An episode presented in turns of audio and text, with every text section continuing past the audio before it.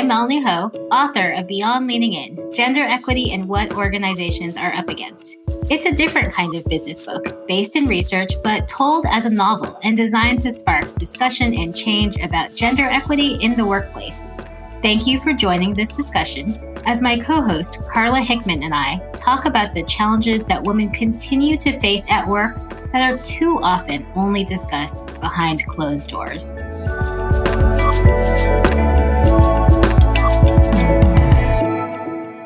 Welcome, everyone. This is Carla Hickman and Melanie Ho for the seventh episode of Beyond Leaning In, the podcast. If you've been joining us for all of our episodes so far, you know that we have listened to excerpts from the novel. We've been joined by many of the early readers and early listeners. We've talked about key concepts from Melanie's book and the discussion and action that it has provoked. And today we're going to pull up. We're going to lift up and talk about five of the most important concepts that you want readers and listeners at Beyond Leaning In to take away. How this novel and the concepts within it are contributing to this broader dialogue about gender, about equity in the workplace, and what's unique. I always have appreciated that your early readers and early listeners, you had a very diverse group intentionally, and that included folks who've dedicated their careers to these topics, H R business partners, talent leaders. You've had scholars and psychologists and folks who've studied organizational behavior and women and men at different industries and different points in their career. Lots of folks, everybody, lots of folks and lots of perspectives. And that included people who would never pick up a gender equity book and had never really read or entertained these concepts before. So what I love about the novel is that it gave people from all of those different perspectives a way to engage in these really complex and often emotionally charged topics. But it also introduced some new concepts. It added something to that broader conversation that we all should be having. So, Melanie, share with us of all of the research that you conducted, the concepts that are in the book, the conversations that you've had with readers and listeners, what are the ones that you most hope people not only talk about, but actually start using in their day-to-day lives? Yes. So the top five that you and I have discussed keep coming up in conversations with early readers are, first, the idea of the mental autocomplete, which is a different way of thinking about unconscious bias, and we actually go deep into in episode two. Second, points versus assists, which is a way of thinking about more inclusive meeting culture and how men are socialized to participate in meetings and group discussions versus how women are often socialized to do so. And we talk about that deeply in episode three.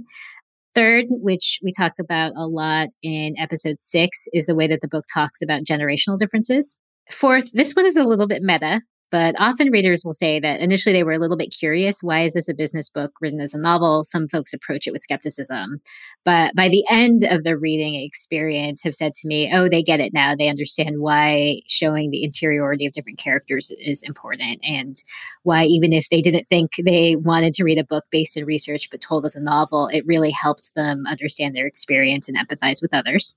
And then fifth, and this is when you and I have talked a lot about running theme throughout the book, is organizational impatience. Whenever I'm asked if there's one takeaway that I want everyone to have, it is the challenge of what I call in the book organizational impatience, that that is the root of why we often run up against challenges when it comes to making more progress for gender equity, but also for D E I, diversity, equity, and inclusion initiatives more broadly. So if you're interested in learning more about all five of these concepts and all of the concepts that are explored in Beyond Leaning In, of course, we encourage you to go to Melanie's website, beyond leaning in dot com. Once there, sign up for the email newsletters. It's a great way to learn about the new things that Melanie is writing, about workshops and activities, and just a way to stay engaged. And of course, as we've said on all of our episodes, we love to hear from you. So as our readers and listeners, we want to know, how is the novel? Uh, what are the concepts that stood out to you? And how are you integrating those concepts into your day-to-day life? So, Melanie, let's start with mental autocompletes, which I have always appreciated. You helped me to appreciate how bias can be a very difficult word and concept for people. And so we've all gone to our fair share of unconscious bias trainings, but we tend to have a bias against bias trainings. How is mental autocompletes different? I first got the idea of using the phrase mental autocomplete to talk about unconscious bias a few years ago when the iPhone rolled out the autocomplete emoji, right? So when you type in happy and the little happy face comes up. And I noticed that when I typed in C E O or doctor, all you got were male emoji options. There were no female emoji options. And it was interesting. It obviously, the autocomplete doesn't mean to be biased, right? It, it was a fault of its programming. And it made me realize how often that's true for us in real life, that if someone thinks C E O and automatically thinks of a, a male person, it's not because they mean to be biased. It's because all of the programming throughout their life, since childhood, what they're seeing in children's books, what they're watching in T V, conversations around them, conversations they're still hearing around them are just reinforcing that. And so their brain makes a jump. I also thought about it a lot whenever, and we talk a lot about this in episode two, but whenever I was at a restaurant, and if I was dining with a, often a male employee, and I could be the person that asked for the check, that when the check was then brought to my male colleague, I could take, physically take in front of the waiter, could take the bill from him, put down my credit card, which has my name on it, a woman's name, be the person that gives the bill to the waiter, and still undoubtedly, yeah, I don't know how many times, the majority of the time by a lot, even with all of those signals, the waiter would then bring the check back to my male colleague. And I found it fascinating because I've just noted so many signals by which that doesn't make sense. But the wiring, in this case, the server's wiring that it is a man who should pay the bill, has overpowered all of the evidence to the contrary. And to me, that is the power of the mental autocomplete. And that is the power of unconscious biases, that even in the face of all the evidence that a bias is not correct, it will still often happen because we have all of this programming, and that it's a lot harder to reprogram a human, especially when we're continually being programmed every day by new messages around us and by the media and by what folks are saying when they talk about other people at work. That's a lot harder than reprogramming a phone. Well, and we're all subject to mental autocomplete. And so it's another reminder, this isn't about feeling guilty necessarily, but it's starting to recognize those patterns of behavior. It's appreciating and thanking the people in your life who call your attention to those moments when the mental autocomplete has a negative impact, when the impact of your action is not matched to your intent, and that it is that sort of socialization and wiring. And so we have to be on the lookout. When we talk about socialization, that's a nice setup actually for the second concept, which is points versus assists, which was an opportunity to think about male allies. Not, again, that this is uh, singular to men, but a great opportunity for men in our lives and in our workplaces to support women. Well, as Carla and many of my colleagues over the years have often made fun of me because I misuse sports metaphors all the time. I hear people use sports metaphors in a workplace context frequently, and then I end up misusing them. But this is one I believe I did not misuse, and one that I've thought a lot about, which is in basketball, which I'll say is the one sport I kind of understand. In basketball, there is the concept of the points, where an individual is rewarded for their own contribution that's on the scoreboard versus the assist, where we're looking at somebody who has helped somebody else with their contribution. And one of the major concepts in Beyond Leaning In is that men are often socialized to think in points, and that women are often socialized to think about assists, to amplify each other's voices, to support one another in a conversation. That doesn't necessarily mean agreeing with everything that your colleague says, but actually wanting to find a way to bring their voice into the conversation. And of course, these are generalizations, but they're ones that both in the research and as I talk to hundreds of women across industries, I kept hearing when it came to meeting culture, that there was a concern by women that whenever we were told to lean in, what we were told was you need to interrupt more. You need to make sure that you're the loudest voice in the room. And there was this, well, sure, yes, there are many cases where employees, whether men or women, need to be able to voice their perspectives more often than they are. But we aren't often enough looking at the opposite, which is that if men are socialized to speak up more and highlight their own voice, and women are socialized more to listen and amplify others, how are we making sure that men are realizing that they need to do the thing that they weren't as socialized to do, which is to often listen more in a meeting and think about how to support others. I also found interesting in episode three that points versus assist often presents as a male-female dynamic, but actually younger generations, whether they be millennials or Gen Z, they are starting to show across genders a preference for these ways of thinking and working and relating to each other.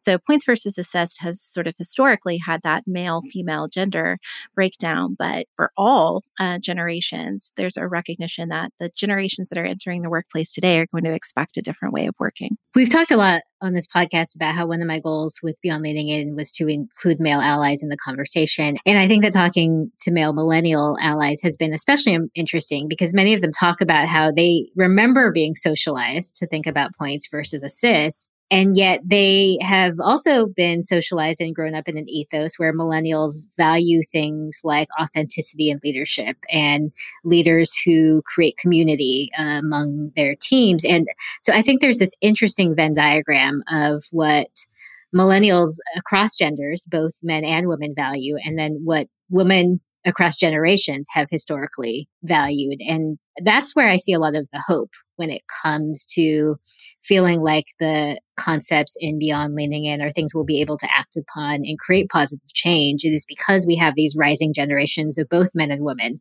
and women across generations working together to voice the same values and the same ways that we need to see workplaces shift.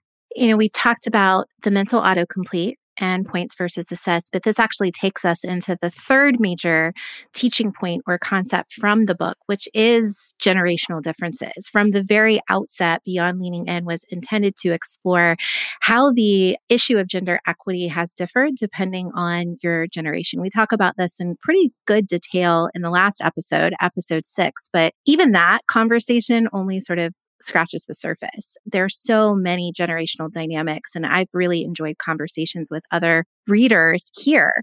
For me, appreciating the perspective of Gen Xers and Boomers in the workplace, really understanding the sacrifices that they made or the decisions that they made in order to shatter glass ceilings to make it into the C-suite. I think the character of Deborah, who is the C E O of the fictional company, does a wonderful job of helping millennials and Gen Z women appreciate the perspectives and sacrifices of many Boomer women. The other thing I also really appreciate about the different generational perspectives is just understanding that just because we are all women does not mean that we all have the same experiences in the workplace. It doesn't mean that we all have the same perspectives or opinions on these issues. And that is a conversation that we likely need to be having as well. How do we as women support one another, amplify one another, but also acknowledge that we all have different strengths, gifts, and perspectives, and that that's one of the reasons that workplaces are as strong as they are. Well, I think that's a nice transition to our fourth takeaway. And for podcast listeners out there who I always wonder when I'm listening to podcasts if the host plans what they were going to say in advance or not. And Carla and I do a little bit of an outline and then see where that takes us. And as we were outlining yesterday, I had realized that we've been asking all our guests for one thing they'll do differently after Beyond Leaning In, but I realized I hadn't asked Carla. And so for number four, we'll talk about some of the benefits of a novel for teaching some of the lessons in Beyond Leaning In. Well, and for me, the answer to the question, one of the things I've been trying to do is just take that extra moment in interactions, both in my personal and professional life. And the question, this is probably a little embarrassing to admit, but I've been asking myself sort of what is the conversation that person is having in their head right now? Right? So what is the perspective that I'm missing? Why might they be reacting the way that they are? And trying to not make so many assumptions in my day-to-day about what the other person is thinking or feeling, and learning just to ask, right? So I really appreciated our conversation around mental chatter, which is that conversation, that sort of interior monologue that is always running in our heads, and how that connects to the power of a novel to allow us to see the world through the perspectives of people who are like us, but also who are very unlike us. And so probably my attention span has really shortened in pandemic times, but I've actually gotten back to reading novels as a way of helping me to expand my view on the world. So Melanie, we've been talking about sort of my takeaway, what I'm going to do differently, what I'm committing to. We talked about your vision for Beyond Leaning In from the very beginning of this podcast, but what were some of the, or I guess the most important takeaway that you realized as you were writing the book? Well, for our fifth takeaway, if I could summarize it in two words, it would be organizational impatience. And it's something that really occurred to me more through my writing process. If you take a creative writing class, the first thing that people tell you is that you need to put your characters in as many conflicts as possible and put them in situations that are hard to get out of. And so I did that. And again, I won't give spoilers, but there's a lot of conflict and there are a lot of challenging situations, both for folks interpersonally, as well as the business, the fictional company is in trouble. And so as I started to get to the end of the book, realized, well, how do I get them out of this? And how do I get them out of this in a realistic way? And so that led me to think more about, well, why are these characters having these challenges? If I'm a very skeptical reader, what would I have to believe that they were able to overcome in order to reach some kind of resolution at the end? And I won't give away the ending. I don't believe in, you know, a book like this can end in a happy fairy tale, but still I wanted the characters to have some sort of resolution, and I need to figure out what was getting in their way and realize that what was getting in their way in so many examples was what I'll call organizational impatience. And that's the impulse that organizations have to always look for the quick wins, to find the solutions that they can get through as quickly as possible. And that's because everybody is so busy that they're trying to get through the checklist. And in trying to get through the checklist on issues that I hope by the end of Beyond Leaning In, we've talked about are incredibly complex and systemic, any quick win solution is just going to be whack-a-mole. One of the main events in the book, and I don't think this is giving uh, away any spoilers, but there are some characters who make a bad hire. And they make a bad hire because it's a quicker thing to do. They need somebody to be in seat for a vacant position. And if they don't get somebody in seat for that vacant position right away, it's going to have a whole bunch of ripple effects on the organization. So what they really should do is wait, but they don't think they can wait because they think that they can make a decision immediately. And I think that is a classic example of organizational impatience. It would take more time to get to a better solution. It would take more creativity and imagination to get to the better solution. But there is a just deep belief that the hiring managers have that they can't afford to wait. And it ends up slowing down the organization in the end. Well, it's interesting to why, right? Where, where is that pressure coming from? And so some of that is coming from the fact that this fictional company has a board that's demanding action. It's because they have shareholders and they need to turn the business around and show revenue growth quickly.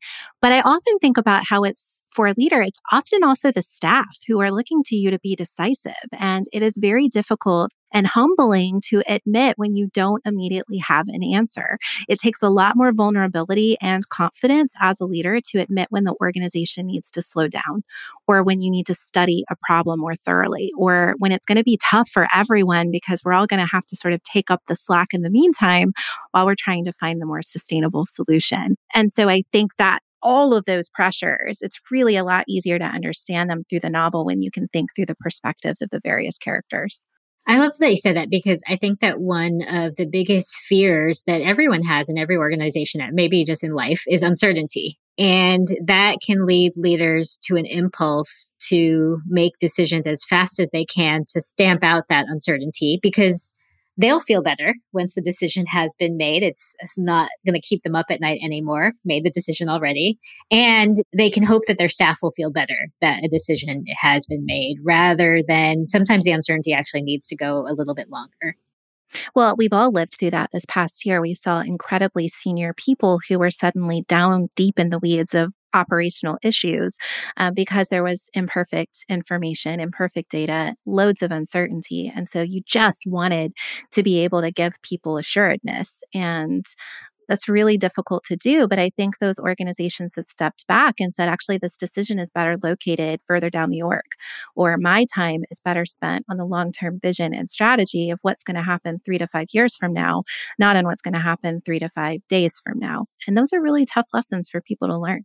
If it is not obvious by now, Melanie and I have spent a good part of our career, both of us, as consultants. And so I feel the need to summarize those five issues. I suppose we're breaking the consulting book a little because we have five takeaways instead of the famous three. But let's summarize the the five top. So number one, up at the top, the mental autocomplete. The second was points versus assist. Our third was the differences in perspectives across generation. Fourth is the power of a novel as a form to understand the interiority and perspectives of those around us. And then finally, organizational impatience and how that can prevent the longer term change that we're striving for. Well, we were good consultants in having an odd number. There you go. Because you're not allowed to have an even number. It can be three or five or seven. It can be an even number if it's ten. That's right. And I guess after that, you can't have good takeaways without me asking the classic question, how can we help? What can we as readers and members of the Beyond Leaning In community do to help us apply these concepts and get the word out? You know, one thing that people don't often realize until they read the Dear Reader letter that I have at the end of the book, if they get to the Dear Reader letter, I know a lot of people stop reading when the when the character's story ends. But I chose to independently publish Beyond Leaning In, and I did that for a few reasons. One was just getting it out into the world more quickly. I felt like the conversation about these topics had to happen now and not on the timeline of the very often slow traditional publishing industry. But second, because traditional publishing often doesn't make space for non-traditional approaches. And so I wanted to have the freedom to pursue this more creative approach. That also means, I'll be honest, I don't have the resources of a big firm with publicity and marketing budgets and experts, and I'm really reliant on word of mouth. So definitely asking folks, if you want to bring this to your book club, please do so and invite me to join. I'd love to do that. If you have ideas of how to bring this to your organization or workplace, or want to know how I'm working with workplaces, please do so. And please share on social media. I have a street team section on my website that gives some suggestions on graphics to use and hashtags to use and all that fun stuff. Well, in our next episode, we're going to go even deeper on some of the next steps that you have for Beyond Leaning In and for the broader work, thinking about working with organizations, but also strategic imagination, which is your company and your mission, and the role of the imaginative arts in helping us all in our personal lives and in our professional work tackle these complex issues and change. So we're excited to share that conversation with all of you. Next week will actually be the final episode of season one. So please join us for that. And as always, thank you so much for your active engagement, for your comments, and for listening, rating, and sharing.